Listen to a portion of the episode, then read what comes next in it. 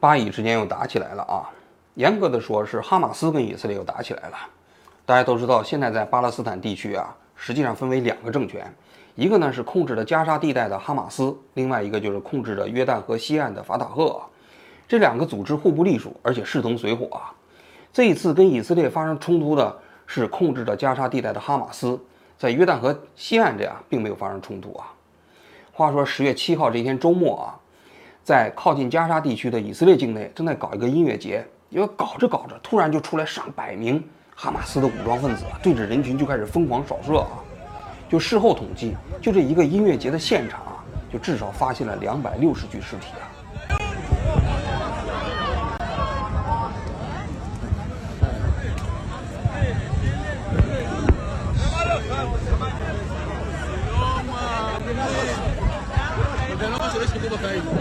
这一次以色列的情报部门啊，肯定是难辞其咎啊。按说你哈马斯啊要搞这么大一个军事行动啊，事先不可能没有迹象啊。那你以色列的情报部门竟然没有获得任何信息，也没有提任何预警啊，那你肯定是说不过去啊。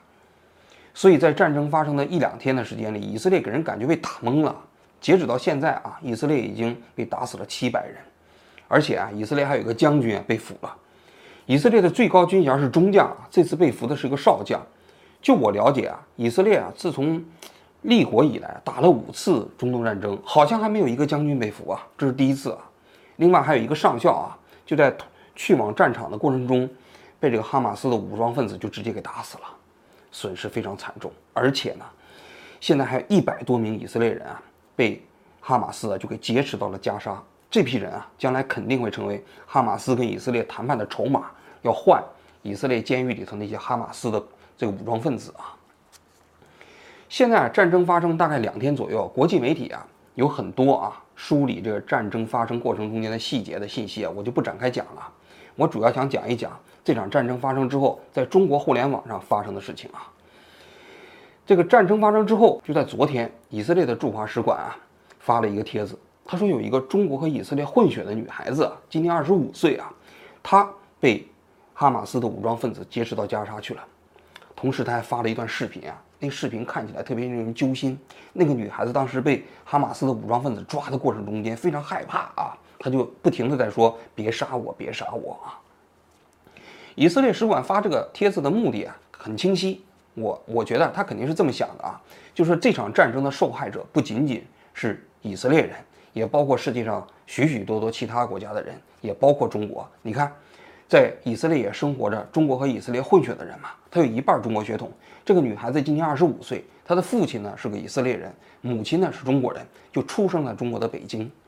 结果你看，她也因为这场战争啊被劫持到加沙，生死未卜啊。她发这样的信息，肯定是希望就此来赢得更多中国人的同情，同情以色列的立场嘛。但没想到，她这个帖子发完之后啊，底下有很多中国的网民，这个并不。这个倾向于同情以色列啊，他们很多人还在指责这个以色列的大使馆啊。他们反对以色列的理由主要有这么几个方面啊。首先，第一点，他说这个女孩子虽然出生在中国，但她是以色列国籍吧，并不是中国国籍吧？那你在这个地方说啥意思啊？你想拖中国下水吗？她其实就不是中国人嘛。这第一点。第二点。他说：“你们以色列人为什么哈马斯要打你？是因为你们是个侵略者，你们长期以来侵占阿拉伯的领土，侵占巴勒斯坦的领土，你们对巴勒斯坦人压迫、剥削、打击、排挤，结果呢，逼迫人家巴勒斯坦人不得不反抗啊！哈马斯人打你们是打你们，现在军人也包括平民，那也是你们咎由自取啊！你们当年二战的时候啊，被纳粹德国啊搞种族清洗啊，现在反过来头来，你们也是纳粹。”所以你们今天所承受的一切都是有原因的，不是无缘无故的。结果以色列的大使馆啊，一看这底下有这么多的评论啊，最后不得不开启一键保护。什么叫一键保护呢？就是开始这个精选评论嘛，就是不能让所有这些评论都放出来啊。嗯，应该说这件事情在中国的互联网的确形成了一个巨大的争议啊。就一派，就像我刚才说的，就是反对以色列的。支持哈马斯，就是认为哈马斯这些人呢是反对以色列对他们的入侵，他们是正义的，他们没办法了，在正规战场上打不过以色列，通过这种无差别的方式去打击以色列，这也是被逼的。第二种呢，就是认为哈马斯的行动啊是恐怖主义，他们搞的是恐怖分子。你比如说，就前两天网上发了一个帖子嘛，就是哈马斯啊这些人打死了一个以色列跟德国的混血啊，这个人有德国和以色列的双重国籍，也是一个年轻的姑娘，她到那参加音乐节去了，被打死之后啊，她的身体啊衣服近乎被扒光，然后呢，就是他们把她放到汽车上啊，就游街啊，近乎于侮辱她的尸体啊。看完之后，确确实实给人感觉这是，这是触碰一般人类的底线。但这两种观点啊，在中国的互联网上，我看了一下啊，支持前者的占大多数，而后者呢是占小部分。也就是说，大多数人都认为哈马斯打以色列是正当的，而以色列呢，你们其实就是咎由自取。而支持以色列打击哈马斯是恐怖主义分子的啊，是极少数，或者说没有形成一个主流声音。我就在想啊，其实这互联网的这个生态变化挺大的。倒退十几年啊，中国的互联网上啊，对以色列啊，实际上是非常友好的。但没想到，不过十来年的时间啊，中国的互联网的民意啊，我说的这民意打的这个引号的民意，已经发生这么天翻地覆的变化啊。但熟悉中国网络生态的人都知道，中国所谓的网络民意啊，实际上都不是真正的民意，它背后都有一个看不见的手。这个看不见的手就是中国政府的立场，因为中国政府的立场决定着什么样的声音可以在中国的互联网上呈现出来，决定着什么样的声音在互联网上不能被传播，不能被广泛的被大家讨论，并且形成共识。那么也就是说，这一次在哈马斯跟以色列的冲突过程中间啊，中国网上的民意啊背后一定有中国政府立场的影子。那也就是说，中国政府立场啊决定着中国网民的立场。那紧接着我们就要分析了，中国政府的立场又是什么呢？他们又为什么采取这样的立场呢？十月八号这一天啊，中国的外交部新闻发言人啊，在针对巴以冲突的时候回答记者提问，他讲了这么一段话啊，呼吁冲突双方冷静克制啊，不要伤害平民啊。这巴以冲突问题啊，由来已久啊，最终还必须以两国方案来解决啊。这段话大家听起来是不是觉得有点耳熟能详啊？当时俄罗斯进攻乌克兰的时候，中国也是呼吁啊，双方冷静克制啊，啊，不要伤害平民呐，是吧？就给人感觉，他他走的是一个中间路线啊，我既不支持 A，也不支持 B 啊。但这个立场啊，在国际社会上就引起了一些国家的不满啊。当时乌克兰对中国就非常不满，这一次以色列对中国也非常不满，因为你说不要伤害平民，那现在哈马斯不就在伤害平民吗？他已经在对平民进行无差别的进攻了，你不谴责他，你还在呼吁双方冷静，这就是相当于一个流氓咣冲到了一个饭店里开始打砸抢，然后呢把那个店员给吓得要死，结果这个时候中国在外面说冷静啊，双方一定要冷静啊，你们不要伤害平民呐，这就像有一个流氓已经正在对一个女性进行强奸的时候，中国政府就在旁边说冷静冷静冷静，千万不要冲动啊，不要呃造成对平民的伤害啊。给人感觉他对现在已正在发生的暴行视而不见，所以啊，这中国政府的立场啊，就引起了以色列政府啊的不太满意啊。他们就在这个微博上就说：“你看，他说世界上这么多国家都在支持我们以色列，他说中国跟以色列是朋友，我们希望中国政府啊能够给以色列更多的支持，也希望中国政府能够对哈马斯进行谴责。但是中国政府啊就是没有谴责哈马斯。你要知道。”世界上有许多国家都把哈马斯定义为恐怖组织，但是中国一直把哈马斯没有定义为恐怖组织，说他们是抵抗组织。十月八号的同一天啊，这个以色列驻华使馆在北京也召开了一个新闻发布会，在这个新闻发布会上，他们就针对中国政府的这个观点也回答了他们的立场啊。他们说，两国方案不是说不能讨论，但是此刻不能讨论，不适合讨论，因为我们的孩子，我们的平民。正在遭受到哈马斯的这种无差别的进攻和打击，我们以色列政府啊有义务来维护他们的安全。就是说什么意思呢？就是现在的所谓的和平方案啊，如果要是讨论的话，也得把这个这种状态结束了之后啊才可以进行。然后紧接着呢，他们就在讲，他说哈马斯这一次进攻以色列啊是没有任何正当的借口。那个哈马斯在进攻以色列的时候，他说了，他说以色列正在改变。耶路撒冷的现状，但是以色列驻华使馆的人说：“他说我们改变什么了？最近我们在以色在耶路撒冷什么也没做啊。”耶路撒冷自从我们搬到这个地方，现状就是如此，现在还是如此啊。所以哈马斯这一次进攻以色列是没有任何正当借口的，进行偷袭。所以哈马斯的这一次所谓的进攻以色列没有任何正当性。他希望中国政府能够对哈马斯进行更大的谴责。那这时候我们就要分析了啊，这哈马斯这一次为什么要进攻以色列呢？其实国际媒体啊，基本上也分析的门清，也包括这个这个以色列驻华使馆在回答的时候啊，他们其实说的也非常清晰。就是哈马斯啊，想阻止以色列跟沙特之间的建交。我们知道啊，这以色列跟巴以之间的这个问题啊，这个由来已久啊。从这个二战结束之后啊，打了五次中东战争也没解决。后来呢，在一九六七年的时候啊，联合国出台了一个协议啊，啊，再后来再出现一个奥斯陆的协议，就是土地换和平啊，也就是说巴勒斯坦和以色列分别建立两个国家。从奥巴马政府开始啊，其实美国也是支持这个两国方案。实际上，现在这个两国方案呢，以色列也支持，美国也支持，中国也支持啊。以色列为什么支持两国方案呢？事实上，现在巴勒斯坦人呢有一千一百万人口啊，以色列的人口呢加起来才八百万，这八百万中间还有将近两百万巴勒斯坦裔的人啊。所以，如果要是以色列跟巴勒斯坦建立一个国家，实际上对以色列并不有利。因为这一千一百万巴勒斯坦人，如果全部在以色列国家里头啊，以色列自己也承受不起，尤其是有很多对以色列怀有敌意的人，那大选的时候，你想想，你犹太人你还不一定能选得过巴勒斯坦人嘛。所以以色列是支持两国方案的，美国也支持两国方案。但是问题是啊，大家都知道，这个现在的巴勒斯坦是存在两个政权，这两个政权中间呢，这个以这个法塔赫为为首领的这批人呢，还愿意跟以色列谈啊。但是巴哈马斯这一派啊，他们根本不承认以色列存在的合理性。哈马斯就认为啊，巴勒斯坦国他们的边界就是应该从海到河。所谓从海到河，就是从大海到约旦河。那也就是说，以色列根本不应该在这个世界上存在。那你既然这样的话，那你想想，这就没法谈了，是吧？因为以色列多年以来一直坚求坚持，哈马斯要跟以色列谈判，你有个前提，你得承认以色列的存在。你不承认以色列的存在，那我怎么跟你谈呢？这是一个基本前提嘛。你如果你谈到最后，你把我都谈没了，那我这还叫谈判吗？那不叫谈判了，对不对？那么中国现在事实上也支持一个两国的方案啊，但是这个两国方案具体实施起来是非常困难的，就是因为现在的巴勒斯坦啊这两个政权本身对未来的谈判前景也存在着巨大的分歧。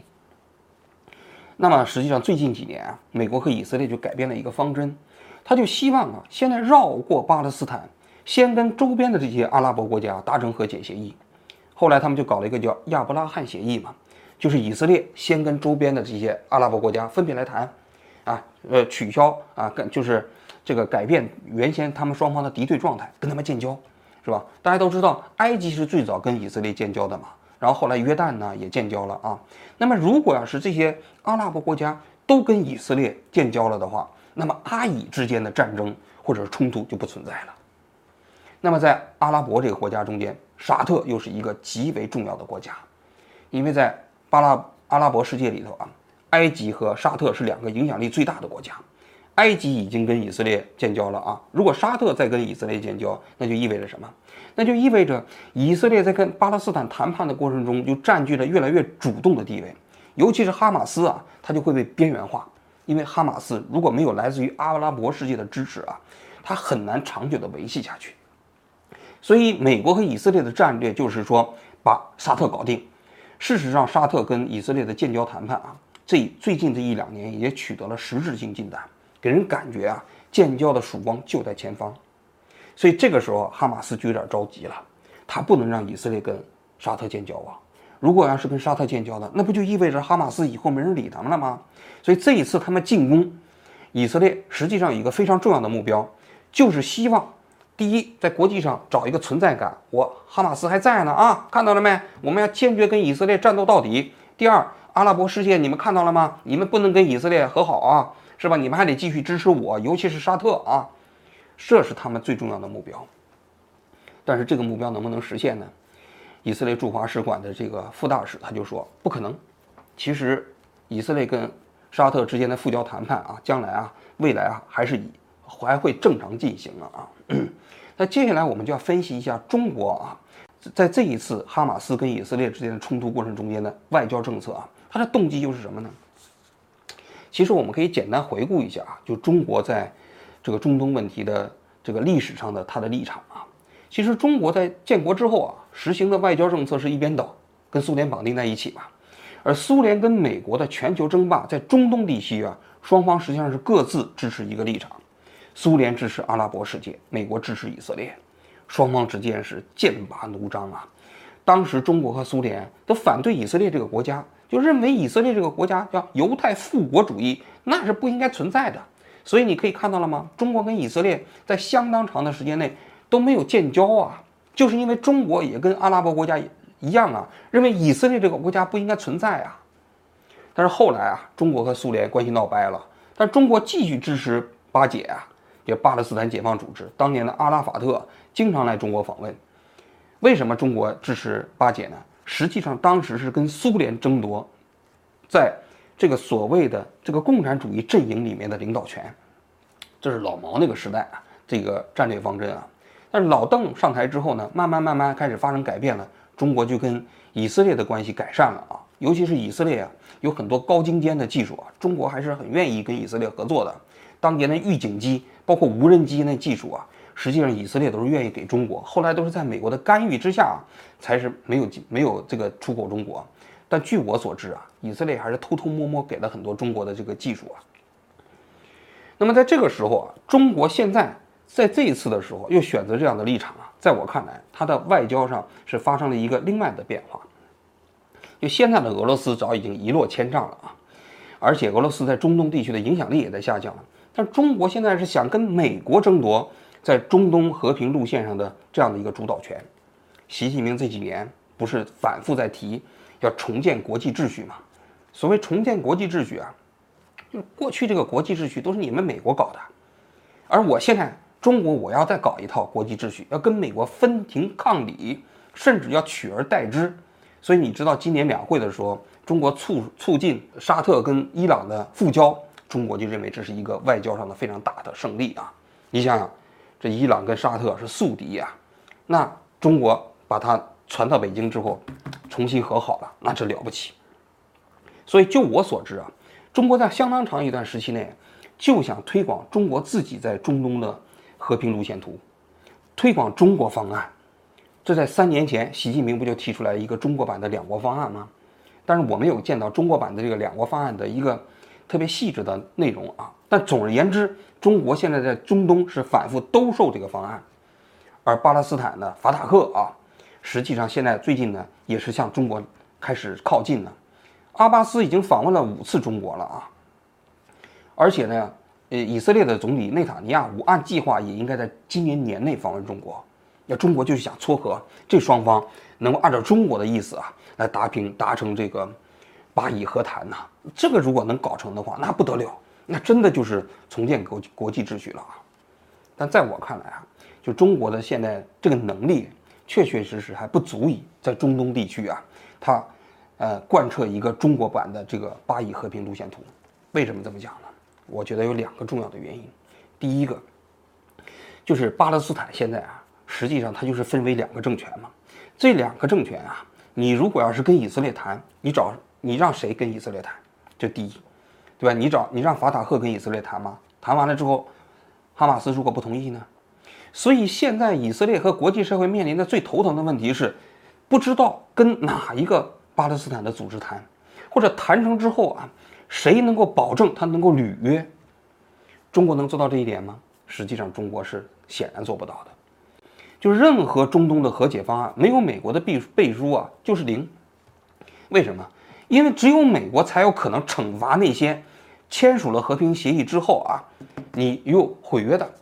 只有美国有这能力，中国有这能力吗？中国显然没有。你比如说，中国是就是推动这个法塔赫啊，跟以色列搞了一个。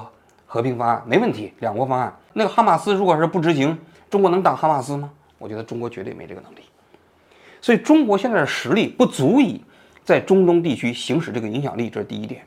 第二点，中国所有的这些对外交往过程中，我过去也讲过，实际上它都是以利益导向为核心。你就包括伊朗跟沙特之间的和解啊，实际上还是个利益导向嘛。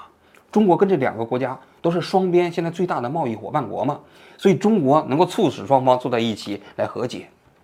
但是你要知道，你在更多的地区要想发挥自己的影响力啊，你还是要靠自己的价值观。如果你没有一个令人信服的价值观，说白了，你很难扮演这个地区的领袖角色。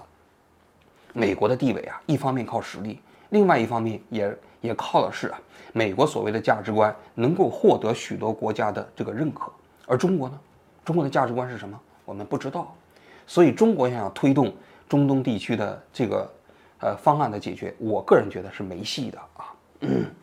最后，我想说一点，其实我们作为网民呢，不管这个国家他们在外交上有什么需求，不管这个国家在外交上有什么立场啊，我们自己啊都应该拨云见雾啊，实际上看清楚这个事情的本质。来，我们对一件事情啊有我们自己的看法。就我个人来讲。